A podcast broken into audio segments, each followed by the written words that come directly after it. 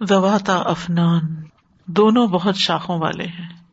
ایک مانا کیا گیا، کئی رنگوں والے ہیں۔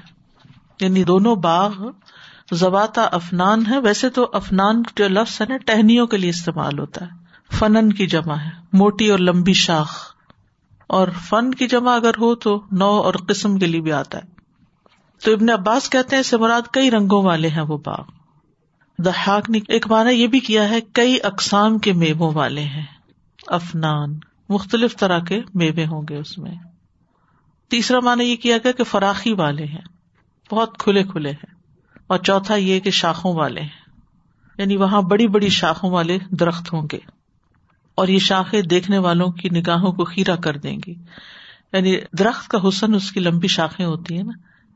لمبی شاخیں تو جتنا اونچا ہوتا ہے، جتنا پھیل جاتا ہے، اتنا ہی زیادہ خوبصورت لگتا ہے۔ یعنی بڑے بڑے درخت ہوں گے جن کے سائے کبھی ختم نہ ہوں گے۔ رسول اللہ صلی اللہ علیہ وسلم نے فرمایا، یقیناً جنت میں ایک درخت اتنا بڑا ہوگا کہ سوار اس کے سائے میں سو سال تک چلے گا، پھر بھی اس کا سایہ ختم نہ ہوگا۔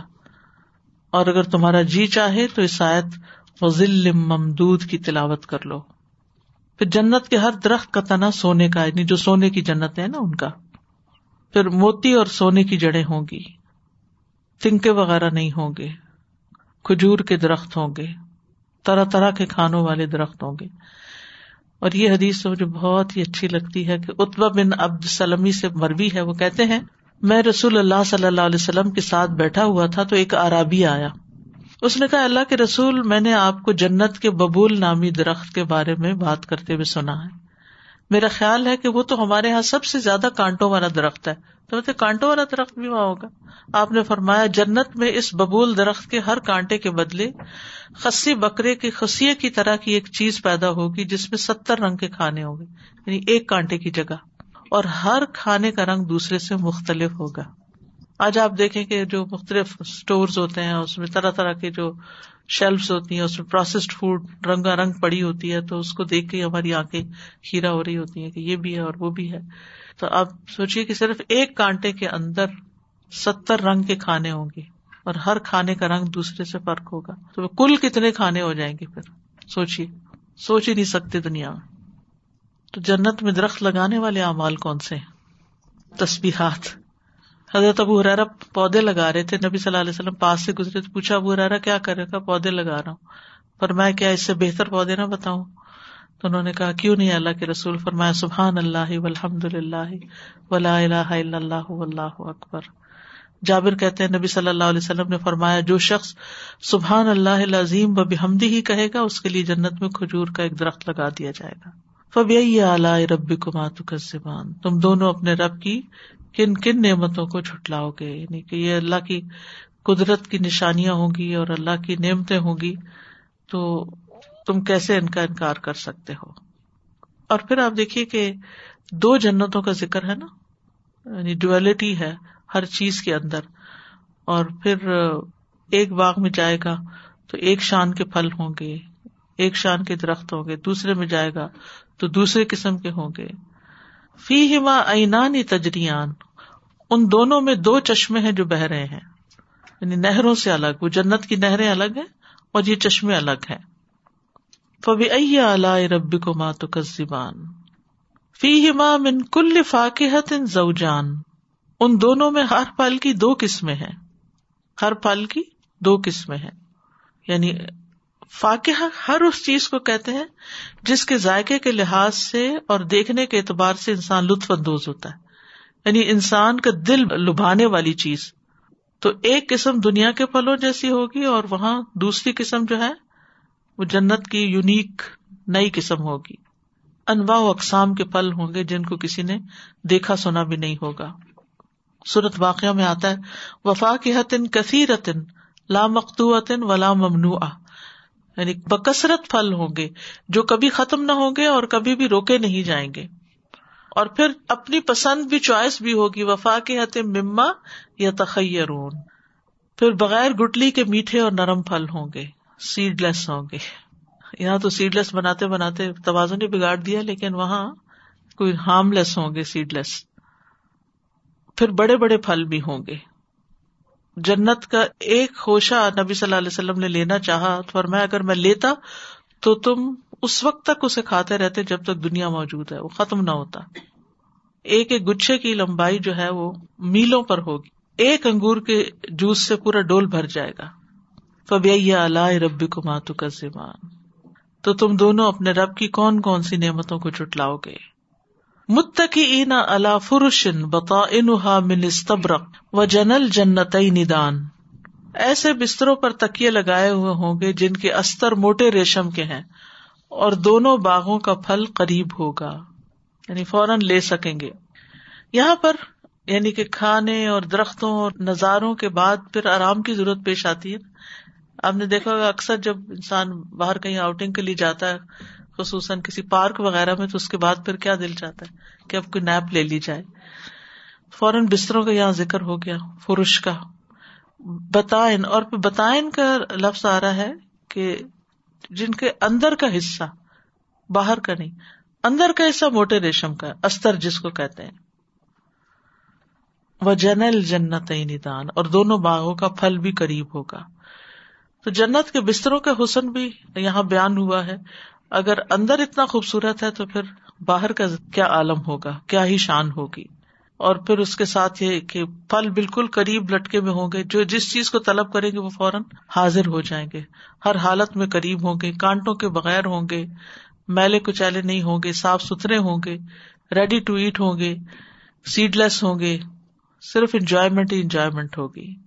ٹہنیاں ان کی خود بخود جھک کر سامنے آ جائیں گی۔ و تن الم ضلع لہا و ذلت قطوف ہوا تدلیلا سورت ادار میں آتا ہے، ان کے سائے ان پہ جھکے ہوئے ہوں گے اور اس کے خوشے ان کے تابے کر دیے جائیں گے۔ خوب تابے یعنی کھانے سے منع بھی نہیں کیا جائے گا۔ دنیا میں تو یہ ہوتا ہے نا کہ ایک حد تک ہی آپ کوئی پھل کھا سکتے ہیں۔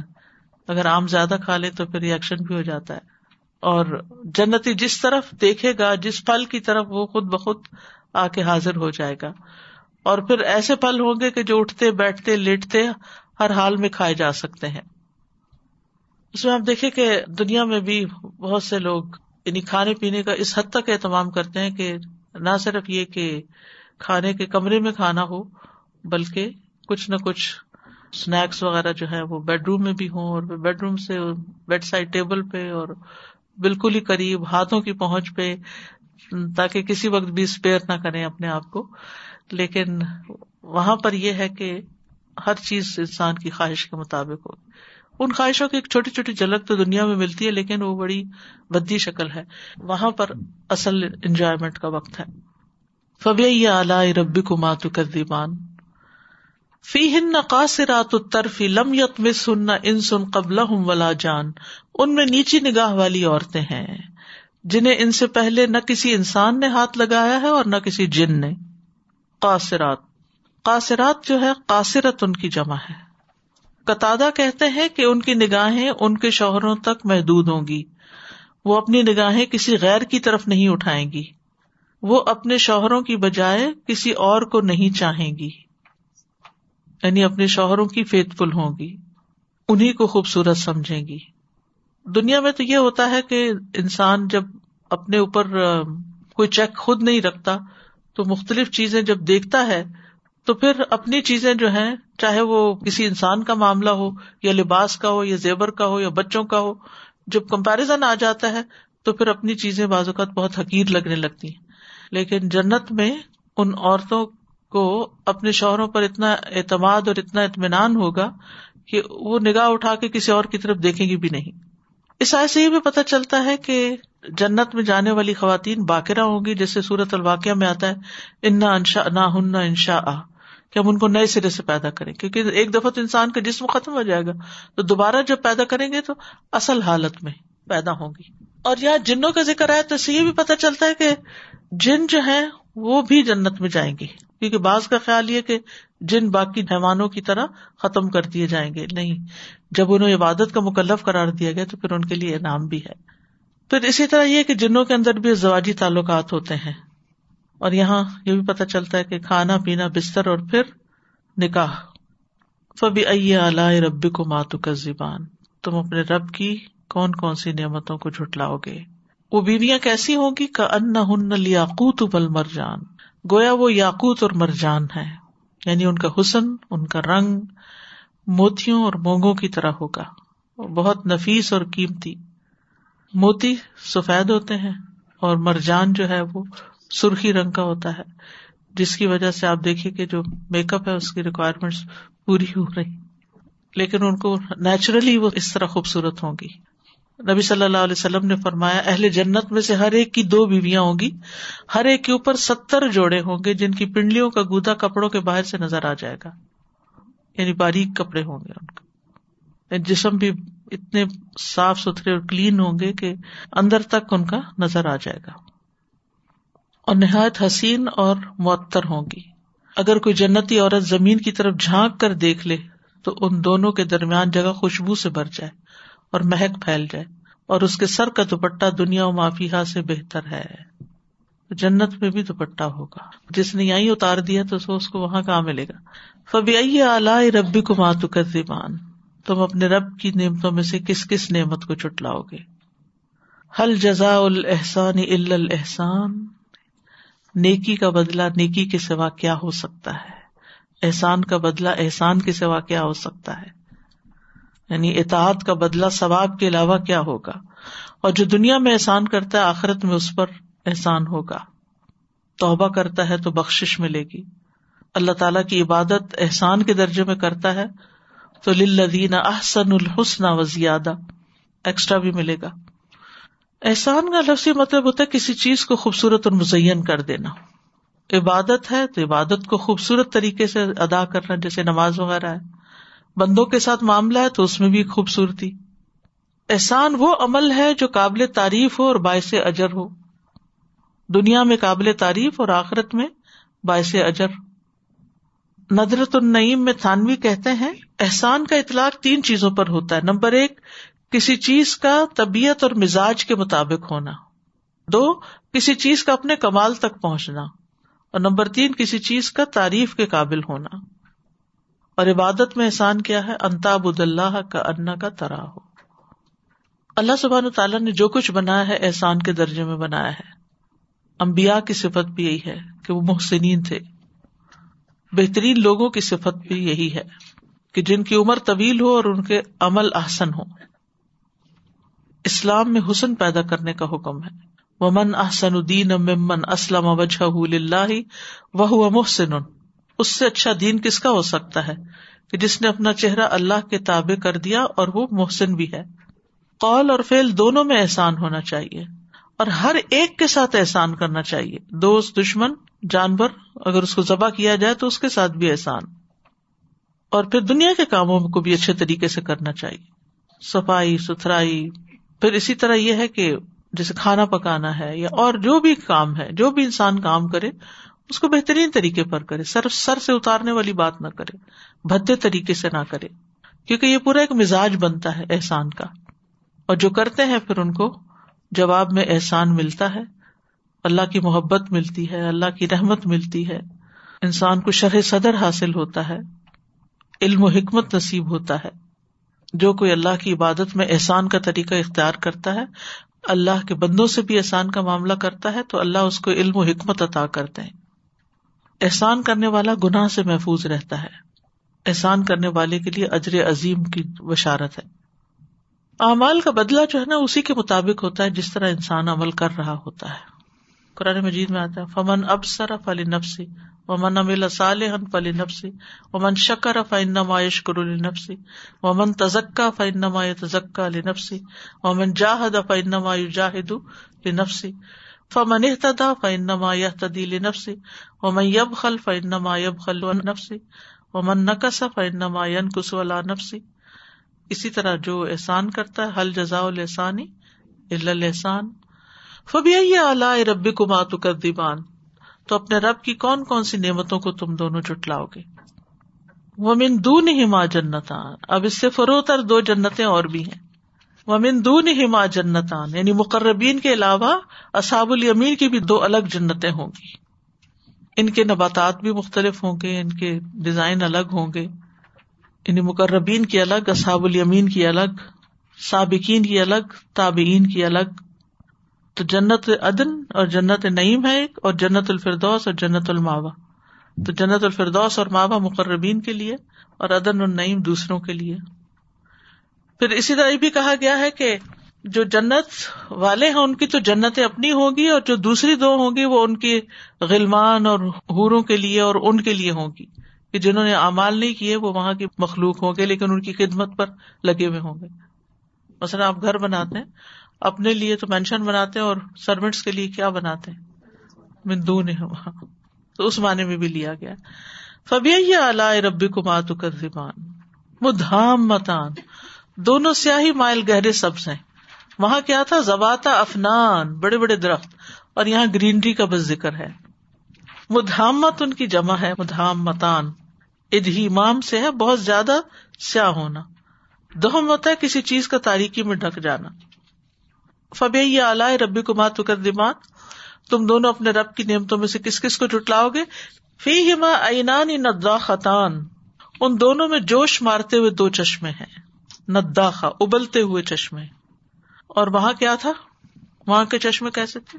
تجریان، چل رہے تو بہتا پانی زیادہ خوبصورت لگتا ہے نا، بجائے صرف اس کے جو زمین سے نکل رہا ہو یا پتھروں میں سے نکل نکل کے آ رہا ہو۔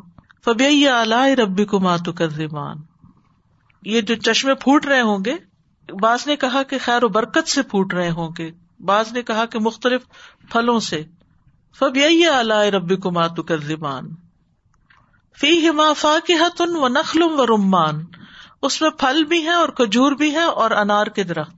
پہلے سارے پھلوں کا ذکر ہے، پھر کھجور کا خاص طور پر اور انار کا اس سے ٹاپ پر۔ تو کہتے کہ جب پھل کھائیں تو ترتیب یہی رکھنی چاہیے کہ آپ مثلاً ایپل کھائے یعنی دو تین چیزیں پھلوں میں، تو پہلے آم پھل کھا لیں اور کھجور اس کے بعد اوپر سے کھائیں۔ اور اگر آپ نے جوس پینا تو پھر انار کا جوس بعد میں پیے ٹاپ پر۔ لیکن یہ دنیا کے پھلوں سے مختلف ہوں گے۔ وہاں کیا تھا؟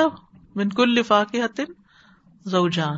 اور یہاں جنرلی پھلوں کا ذکر ہے۔ اور یہ دنیا کے پھلوں سے نام کی حد تک کی مشابے ہیں۔ فبی اعلی ربی کو ماتو کر زبان تو تم اپنے رب کی کون کون سی نعمتوں کو جٹلاؤ گے؟ فی ہن خیرات انسان ان میں کئی خوبصیرت اور خوبصورت عورتیں ہوں گی۔ ٹھیک ہے؟ یعنی وہ دنیا کی عورتیں جو نیک ہوں گی، خیر والی ہوں گی، مومن عورتیں ہوں گی، عمدہ اخلاق والی ہوں گی، اور اس کے ساتھ خوبصورت شکل والی بھی ہوں گی۔ فبی اعلی ربی کو حور مقصورات فلقیام سفید جسم سے آنکھوں والی عورتیں ہور مقصورات جو خیموں میں روکی ہوئی ہوں گی۔ ہور کہتے خوبصورت عورت کو۔ جو اپنی تمام تخلیق میں خوبصورت ہوتی، خاص طور پر آنکھوں میں۔ آنکھوں کا سفید حصہ بہت سفید اور کالا بہت کالا ہوتا ہے، کھلی اور گول آنکھیں۔ اور مقصورات ان فل خیام خیموں میں روکی ہوئی ہوں گی۔ یعنی نگاہیں جھکانے والی اور اپنی جگہ پر قیام کرنے والی، ادھر ادھر گھومنے والی نہیں۔ حفاظت سے رکھی ہوئی، محلات میں ٹہرائی ہوئی۔ اور اس سے بھی پتہ چلتا ہے کہ عورت کا بہترین مقام جو ہے وہ اس کا اپنا ہی ڈیرا ہے، اپنا ہی خیمہ ہے، اپنا ہی گھر ہے۔ یہاں خیموں کا ذکر ہے، لیکن دنیا کے خیموں سے یہ خیمے فرق ہوں گے۔ ایک تو نا محلات اور ایک ہے خیمے۔ تو جنت کے خیموں کی جو خوبصورتی ہے، نبی صلی اللہ علیہ وسلم نے فرمایا کہ جنت میں مومن کے لیے ایک کھوکھلے موتی کا بنا ہوا خیمہ ہے۔ کھوکھلے موتی، ہالو، جس کی لمبائی ساٹھ میل ہے۔ اس کے ہر گوشے میں مومن کے لیے ایسے اہل ہیں جن میں وہ چکر لگائے گا وہ ایک دوسرے کو نہیں دیکھیں گے۔ فبی اعلی ربی کو ماتو کر دیبان لمیت میں سننا انسن قبل ولا جان۔ ان عورتوں کی بھی خوبی کیا ہے کہ ان سے پہلے انہیں کسی انسان اور جن نے ہاتھ نہیں لگایا ہوگا۔ تو اس سے یہ پتا چلتا ہے کہ ایک کماری عورت کی برتھ جو ہے وہ زیادہ ہوتی ہے۔ فبی اللہ ربی کمات کردان متقین اللہ رف رفن خدرن و ابقری حسان وہ ایسے قالینوں پہ تکیے لگائے ہوئے ہیں جو سبز ہیں اور نادر نفیس ہیں۔ یہاں بھی آرام کی جگہ بتائی گئی وہاں بتائے منستبرک اور یہاں صرف قالینوں کا ذکر ہے۔ اور وہ کس رنگ کے ہوں گے؟ سبز رنگ کے۔ اب کرین نادر ہے حسان بہت نفیس ہے اب کری کا لفظ ہے نا ابکر سے ہے۔ نادر، یونیک اور عجیب چیز کے لیے آتا ہے۔ اربوں کے ہاں اسے جنوں کے دارالسلطنت کے لیے استعمال کیا جاتا ہے، ابقر۔ اور ابکری کا لفظ جینیس، اور اسے جنی، جن۔ انسانوں میں سے بھی جو بہت اسمارٹ ہوتے، کہتے ہیں جنوں کی طرح کام کرتا ہے۔ نبی صلی اللہ علیہ وسلم نے حضرت عمر کے بارے میں فرماتا ہے فلم ار ابقرین یا فری فریا میں نے عمر جیسا کوئی ابکری نہیں دیکھا جو اس جیسے کام کرتا ہو۔ اور پھر یہ کہ جنت کے جو کپڑے ہوں گے اور جو بچھائے ہوئے کارپیٹس ہوں گے، وہ بہت ہی یونیک قسم کے ہوں گے جن کا دنیا میں کوئی تصور نہیں پایا جاتا۔ لباس ان کے بھی خوبصورت ہوں گے۔ فرمایا توبا جنت میں ایک درخت ہے جس کی مسافت سو سال کے برابر ہے۔ اہل جنت کے کپڑے اس درخت کے پھلوں کے چھلکوں سے بنائے جائیں گے۔ جیسے ریشم ہوتا ہے نا اسی طرح، یہ بھی۔ اور سورت دخان میں آتا ہے یل بسون امن سندسن و استبرقن متقابلین باریک اور گاڑے ریشم کا لباس پہنے آمنے سامنے بیٹھے ہوں گے۔ ان کے کپڑے کبھی پرانے نہیں ہوں گے، نبی صلی اللہ علیہ وسلم نے فرمایا۔ فبی اعلی ربی کو ماتو کا زبان تبار قسم ربی کا دل جلال ولیکرام بہت برکت والا ہے تیرے رب کا نام، جو بڑی شان اور عزت والا ہے۔ الرحمان سے سورت شروع ہوئی اور آخر میں بھی رب کے نام پہ بات ختم ہوئی۔ کہ رب کا نام ہی باقی رہنے والا ہے اور یہ نام لینا ہی برکت کے دروازے کھول دیتا ہے۔ رب کا نام بابرکت ہے اور رب خود بھی عزت و جلال والا ہے، کرم کرنے والا ہے۔ اور جس چیز پر اللہ کا نام لیا جائے، وہ چیز بھی بابرکت ہو جاتی ہے۔ بہرحال اس صورت میں اللہ سبحان تعالیٰ نے اپنی رحمتوں کا ذکر کیا، اپنی نعمتوں کا ذکر کیا۔ اور انسان کو چیلنج کیا کہ تم ان نعمتوں کا انکار نہیں کر سکتے اور یہ بھی کہ نعمتوں کا حساب ہوگا۔ پھر جس نے نعمتوں کو دنیا میں صحیح طرح استعمال کیا، اس کے لیے آگے بھی نعمتیں ہیں۔ اور جس نے نعمتوں کا شکر ادا نہیں کیا اور غلط جگہ استعمال کیا، تو اس کی آخرت میں پکڑ ہوگی۔ پلسرات سے بچ کے نکلنے والا جو آخری شخص ہوگا ان بچنے کے بعد اللہ کا شکر ادا کرے گا۔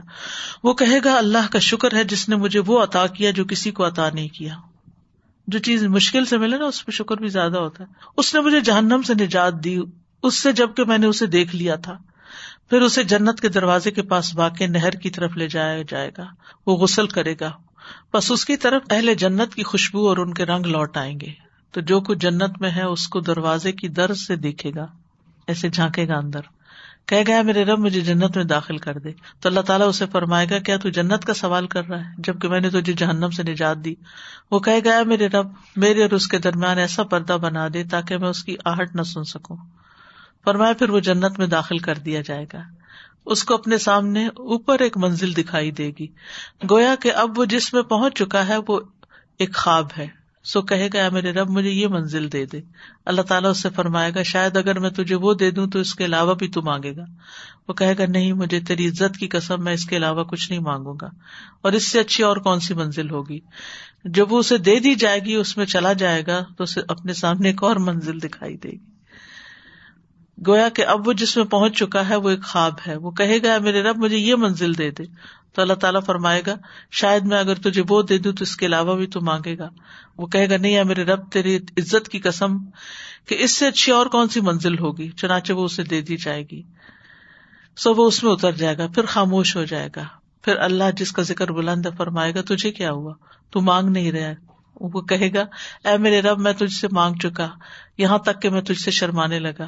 اور میں نے قسم کھا کے کہا تھا، اب نہیں مانگوں گا۔ اور اب مجھے مانگتے ہوئے تجھ سے شرم آ رہی ہے۔ تو اللہ جس کا ذکر بلند ہے فرمائے گا، کیا تو خوش نہیں کہ میں تجھے دنیا کی پیدائش سے لے کر اس کے فنا کے دن تک کی مثل اور دس گنا زیادہ دے دوں؟ یعنی جو دنیا میں تھا اس سے اور جو مل چکا تجھے۔ وہ کہے گا، کیا تو مجھ سے مزاق کر رہا ہے؟ حالانکہ تو رب العالمین ہے۔ بس رب تبارک و تعالیٰ اس بات پر ہنسے گا۔ راوی کہتے ہیں، میں نے عبداللہ بن مسعود کو دیکھا، جب وہ اس حدیث کے اس مقام پہ پہنچے تو ہنس پڑے۔ ایک شخص نے اسے کہا، ابو عبد الرحمان میں نے آپ کو دیکھا، آپ یہ حدیث کئی بار سناتے ہیں اور جب آپ اس جگہ پہنچتے ہیں تو ہنستے ہیں۔ انہوں نے کہا کہ میں نے حضور صلی اللہ علیہ وسلم کو یہ حدیث کئی بار سناتے ہوئے سنا، جب بھی وہ اس حدیث کے اس مقام پہ آتے تو ہنس پڑتے۔ یہاں تک کہ آپ کے دندان مبارک ظاہر ہوتے۔ کہتے ہیں، رب جس کا ذکر بلند ہے فرمائے گا، نہیں میں مذاق نہیں کر رہا، لیکن میں اس پہ قادر ہوں، تو مانگ۔ تو وہ کہے گا، مجھے لوگوں سے ملا دے۔ تو اللہ تعالیٰ فرمائے گا، جا تو لوگوں سے جا مل۔ چنانچہ وہ چلے گا اور جنت میں دوڑ لگائے گا۔ یہاں تک کہ جب وہ لوگوں کے قریب ہوگا، اس کے لیے موتیوں کا ایک محل بلند کر دیا جائے گا۔ وہ سجدے میں گر پڑے گا۔ پھر اس کو کہا جائے گا، تو اپنا سر اٹھا۔ تجھے کیا ہوا؟ وہ کہے گا، میں نے اپنے رب کو دیکھا، یا میرے لیے میرے رب نے تجلی اور ظہور فرمایا۔ بس کہا جائے گا، یہ تو تیری منزلوں میں سے ایک منزل ہے۔ فرمایا، پھر وہ اس شخص سے ملے گا اور اس کے لیے سجدہ کرنے لگے گا۔ اس سے کہا جائے گا، رک جاؤ۔ کہے گا میرا خیال ہے، تو فرشتوں میں سے فرشتہ ہے۔